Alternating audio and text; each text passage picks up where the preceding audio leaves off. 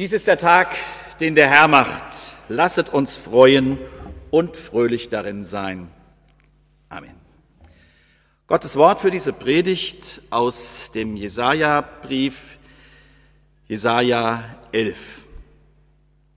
Da heißt es, und es wird ein Reis hervorgehen aus dem Stamm Isais und ein Zweig aus seiner Wurzel Frucht bringen. Auf ihm wird ruhen der Geist des Herrn, der Geist der Weisheit und des Verstandes, der Geist des Rates und der Stärke, der Geist der Erkenntnis und der Furcht des Herrn. Und Wohlgefallen wird er haben an der Furcht des Herrn. Er wird nicht richten nach dem, was seine Augen sehen, noch Urteil sprechen nach dem, was seine Ohren hören, sondern wird mit Gerechtigkeit richten, die Armen und rechtes Urteil sprechen, den Elenden im Lande, und er wird mit dem Stabe seines Mundes den Gewalttätigen schlagen und mit dem Odem seiner Lippen den Gottlosen töten. Gerechtigkeit wird der Gurt seiner Lenden sein und die Treue der Gurt seiner Hüften. Da werden die Wölfe bei den Lämmern wohnen und die Panther bei den Böcken lagern. Ein kleiner Knabe wird Kälber und junge Löwen und Mastvieh miteinander treiben. Kühe und Bären werden zusammen weiden, dass ihre Jungen beieinander liegen und Löwen werden Stroh fressen wie die Rinder. Und ein Säugling wird spielen am Loch der Otter und ein entwöhntes Kind wird seine Hand stecken in die Höhle der Natter. Man wird nirgends Sünde tun noch freveln auf meinem ganzen heiligen Berg, denn das Land wird voll Erkenntnis des Herrn sein, wie Wasser das Meer bedeckt. Lasst uns beten. Lieber Vater im Himmel, wir feiern es ganz besonders in dieser Zeit und in diesen Tagen. Du kommst zu uns in deinem Sohn. Du kommst zu uns, um uns zu retten und um uns froh zu machen, fröhlich zu machen. Öffne weit unsere Herzen und unsere Ohren, damit wir deine Botschaft nicht nur hören, sondern damit wir sie auch annehmen und damit wir aus dieser Botschaft heraus leben. Und das alles bitten wir um Jesu willen. Amen. Ja, wer sich so ein wenig in der Welt der Königs- und Adelshäuser auskennt, der weiß, dass sie fast alle irgendwie abgewirtschaftet haben. Ihre einstige Macht, die ist vergangen, der Glanz ist dahin geblieben, ist oft nur noch das Repräsentieren und scheinbar damit auch verbunden Skandale über Skandale und ich kann mich noch gut daran erinnern, ich weiß nicht, was sich da geändert hat. Ich gehe heute zu einem Friseur, der Türke ist, aber früher lag beim Friseur das goldene Blatt aus und da konnte man sich über alles informieren, was die Adelshäuser und Fürstenhäuser so in Europa und manchmal auch Übersee anbelangt. Ich glaube, das gibt's aber immer noch. Ja, liebe Schwestern und Brüder, als damals vor fast 2700 Jahren, also 700 Jahre vor Christi Geburt der Prophet Jesaja das Wort ergreift, da sieht es um das Herrscherhaus in Israel noch schlechter aus als hier bei uns vielleicht in irgendeinem europäischen Herrscherhaus. Alles ist damals zusammengebrochen. Ein jüdischer König, kann man übrigens auch alles nachlesen in der Bibel, ein jüdischer König, unfähiger und gottloser als der andere, hat das Land in den Abgrund und in den Ruin getrieben. Und jetzt die Quittung. Man sitzt in der Verbannung, im Sklavenhaus, im feindlichen Babylon. Eigentlich unvorstellbar. Und alles scheint dort in Babylon, Israel, Jerusalem, alles ist weit weg alles scheint hoffnungslos, verfahren, aus, vorbei. Ich denke, so ähnliche Situationen kennen wir vielleicht auch aus unserem eigenen Erleben und ich denke besonders auch die Älteren unter uns werden sich daran erinnern an die letzten Kriegstage oder auch die Nachkriegszeit. Damals wusste auch keiner, wie es jetzt überhaupt weitergehen soll nach all dem, was man erlebt hat. Da gab es auch, denke ich, kaum Hoffnung. Auf der anderen Seite viel Sehnsucht, dass endlich sich etwas ändern möge, dass Frieden kommt, dass alles das, was man erlebt hat, dass das jetzt weg ist und dass es erträglicher wird für die Zukunft. Und in solch eine oder solch eine ähnliche Situation hinein spricht der Prophet Gottes seine Botschaft. Und es ist, deswegen ist das ja auch vorgesehen für diese Weihnachtszeit, es ist letztendlich die Weihnachtsbotschaft, es ist die Weihnachtsbotschaft, weil sie Hoffnung verspricht, weil sie Neuanfang verspricht, Gottesfurcht haben wir gehört, einen neuen Geist und immer wieder das Wort Gerechtigkeit, Gerechtigkeit, was bei Jesaja häufig vorkommt. Und es hat ja auch seinen Grund. Und für diesen Neuanfang, wir haben es gehört, da verwendet Jesaja ein Bild. Ungewöhnlich vielleicht für viele von uns heute ein Bild. Es ist ein Reis, nicht der Reis aus China oder so. Es ist ein Reis, ein neuer Trieb, ein Spross, der aus dem Rest einer Wurzel sozusagen herauswächst, hervortreibt. So was ähnliches, dass sowas passieren kann, können wir zum Beispiel an einem Weidenbaum beobachten. Fällt man ihn, dann bleibt nur noch der Stumpf übrig. Und eigentlich kann man sich gar nicht vorstellen, dass da nochmal irgendwas entsteht und herauskommt, dass da nochmal etwas wachsen kann. Doch dann treibt dieser unansehnliche Rest wieder Zweige und Äste und Blätter. Und erst langsam, dann immer schneller. Und dann kann man das zarte Grün sehen und irgendwann steht der Baum wieder da und ist oft prächtiger und schöner und größer und umfangreicher, als er mal ursprünglich war. Funktioniert mit einer Tanne und einem Tannenbaum nicht. Also da passt der nicht so als Symbol jetzt dazu. Ja, und solch ein Bild steht für die Hoffnung. Dieses Bild, was der Prophet da malt. Es ist ein Bild dafür, dass nicht alles vorbei ist und das auch nicht so bleiben muss, wie es im Moment aussieht und scheint. Es ist ein Hoffnungsbild für uns, für uns Menschen, dafür, dass sich etwas tut, wenn Gott am Werk ist und wenn wir dafür auch einen Blick haben. Ihr Lieben, ich denke, auch wir brauchen solche Bilder der Hoffnung und wir brauchen noch mehr. Wir brauchen wirklich eine reale Hoffnung in dieser Welt und für unser Leben. Hoffnung, die von Gott kommt. Hoffnung, die uns Gott schenken kann, die Gott uns schenkt. Zurück zu den Juden in der Verbannung. Die hatten damals ihre Heimat gedanklich schon aufgegeben, ihre Zukunft hatten sie aufgegeben. Aber sie haben immer noch geglaubt, dass doch noch ein König kommen wird, ein Messias aus dem Geschlecht Davids, diesem großen jüdischen König aus der Linie seines Vaters Isai. Isai war der Vater von, da, äh, von der Vater von David. Ein Herrscher, der sie retten wird aus aller Not und ihrem Elend und ihrem Leid. Daran haben sie schon irgendwie noch geklammert. Und hier, wo sich unter den Verbanden so etwas wie eine kollektive Depression ausgebreitet hat, wird dem Volk dieser König der Könige von Gott selbst versprochen, zugesprochen. Und als Gott dann seinen Sohn Jesus 700 Jahre später, vor 2000 Jahren, in die Krippe von Bethlehem legt, ist dieser heiß ersehnte Retter da. Aber nur wenige Zeitgenossen haben ihn erkannt. Wir haben es eben ja auch nochmal in der, in der Lesung gehört. Und das lag daran, dass man sich das Kommen und Wirken eines mächtigen Königs, dass man sich das vollkommen anders vorgestellt hat. Ein König im Stall, kein Mensch wäre auf so eine Idee gekommen. Wenn wir uns liebe Schwestern und Brüder, die momentane politische Situation und Lage anschauen, denke ich, da hat auch so mancher Ideen, was geändert, was verbessert werden könnte.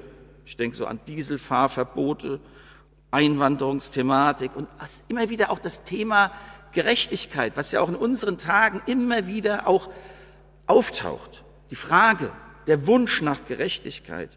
Aber wer soll es richten?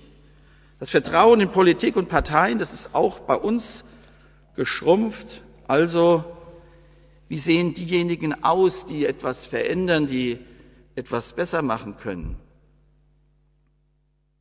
Damals abgewirtschaftetes Königshaus, desolate Situation für ein ganzes Volk. Die Menschen damals, die wünschen sich ja einen Herrscher, der wieder anknüpft an die guten alten Zeiten. Ich habe es erwähnt, so wie damals beim König David. Es war der größte Herrscher Israels überhaupt. So jemand sollte es sein. Das konnte man sich vorstellen.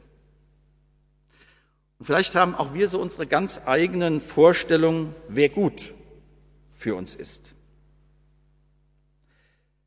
Aber da gibt es auch noch die Vorstellungen Gottes, wer und wie einer sein muss, damit es uns gut geht, damit wir leben, damit wir Zukunft haben. Gottes Vorstellung heißt Jesus ein unscheinbares kleines Kind, das kärglich und im Elend zur Welt kommt und aufwächst und so ganz anders lebt als alle Herrscher und Könige und Präsidenten dieser Welt.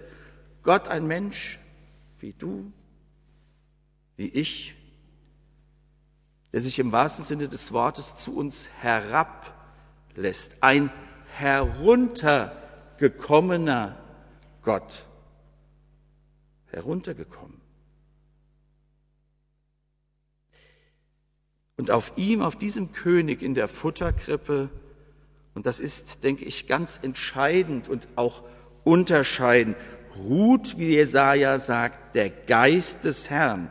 Dieser Geist Gottes ist unverzichtbar für einen, der gerecht regieren soll, der wirklich für uns Menschen da ist, damit auch unser Elend, auch unsere Not, ist ja auch etwas, was wir immer wieder haben, was wir heute vielleicht auch schön ist, wenn wir es vergessen können, der das auch zu Ende bringen kann. Ihr Lieben, wes Geistes Kind soll derjenige sein, der Macht über uns hat, der uns regiert, der unser Leben bestimmt, der unsere Sehnsüchte wahr werden lässt und der uns Hoffnung schenkt.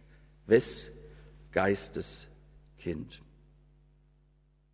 Es ist nicht der Supermann oder es ist auch nicht der Hochglanzpolitiker oder irgendeine politische Hoffnung, den wir uns vielleicht wünschen. Gott geht für uns ganz andere, ganz neue Wege und er hält dabei an der Verheißung des Propheten Jesaja fest. Und er will uns im Kleinen, im Unscheinbaren seine unfassliche Größe offenbaren. Und deswegen kommt er in einem Kind, einem Kind und König, auf dem sein Geist, Gottes Geist ruht. Und wenn wir uns das Leben von Jesus einmal anschauen, wenn wir es sozusagen vor unserem geistigen Auge vorbeiziehen lassen, dann wird uns noch einmal deutlich, was das heißt, Geist der Weisheit des Verstandes, des Rates und der Stärke, Geist der Erkenntnis und Gottesfurcht.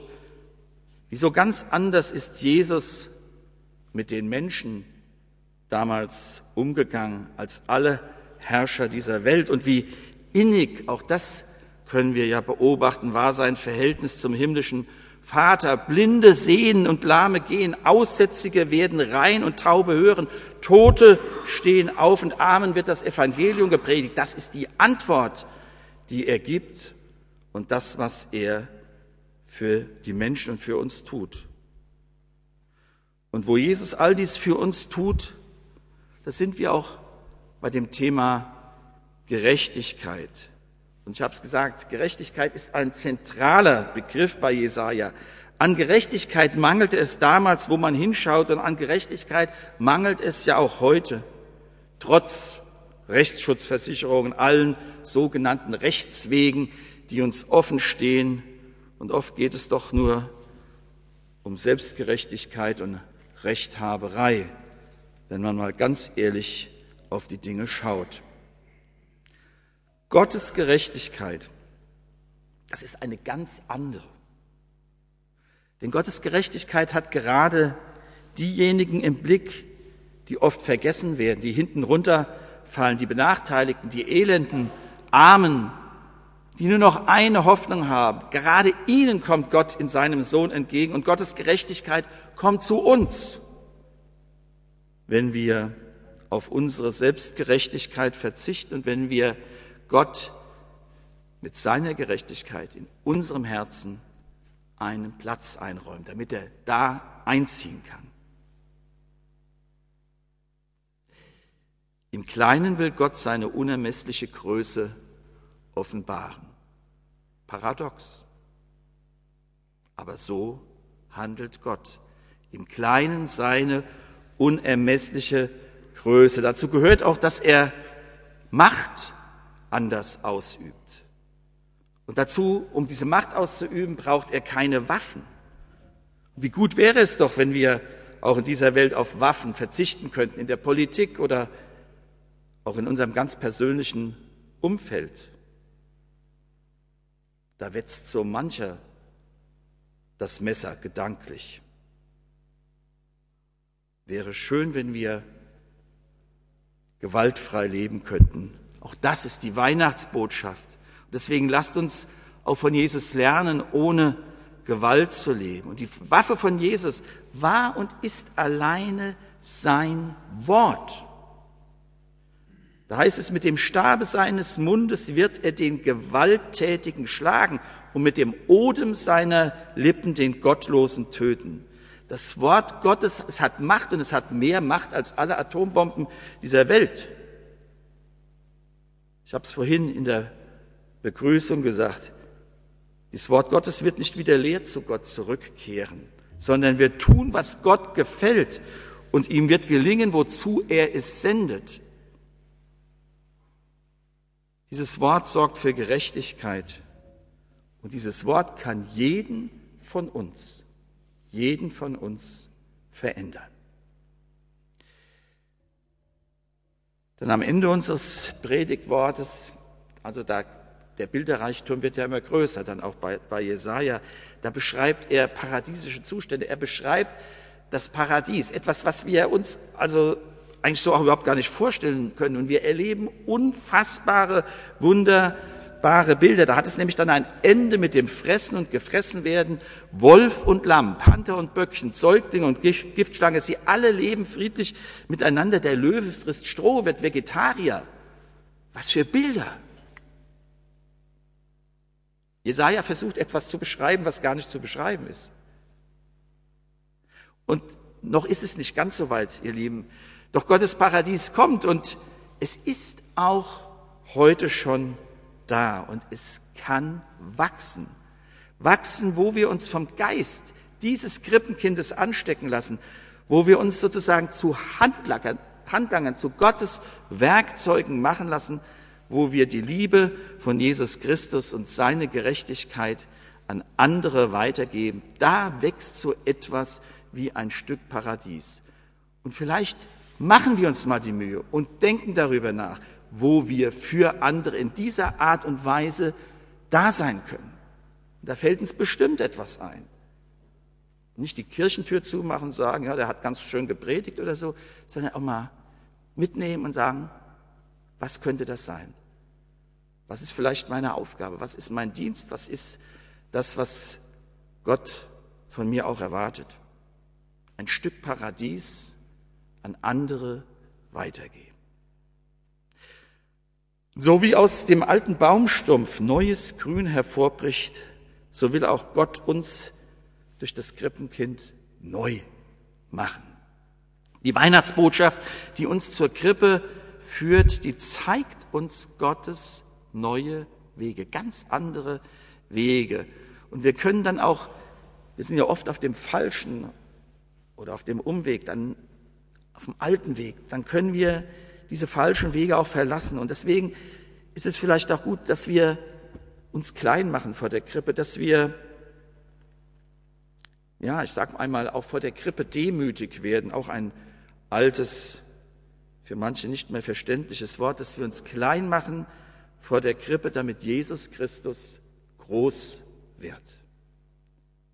Und dann wird, das sagt Jesaja auch, unsere Sünde keine Macht mehr über uns haben. Denn Jesus hat alles Trennende, was zwischen uns und Gott war, am Kreuz von Golgatha beseitigt, ausradiert. Und insofern gehören Kreuz und Krippe, Krippe und Kreuz auch immer zusammen, können nicht isoliert gesehen werden. Gottes Gerechtigkeit, die macht uns frei und macht Weihnachten zu einem Fest der Freude. Amen.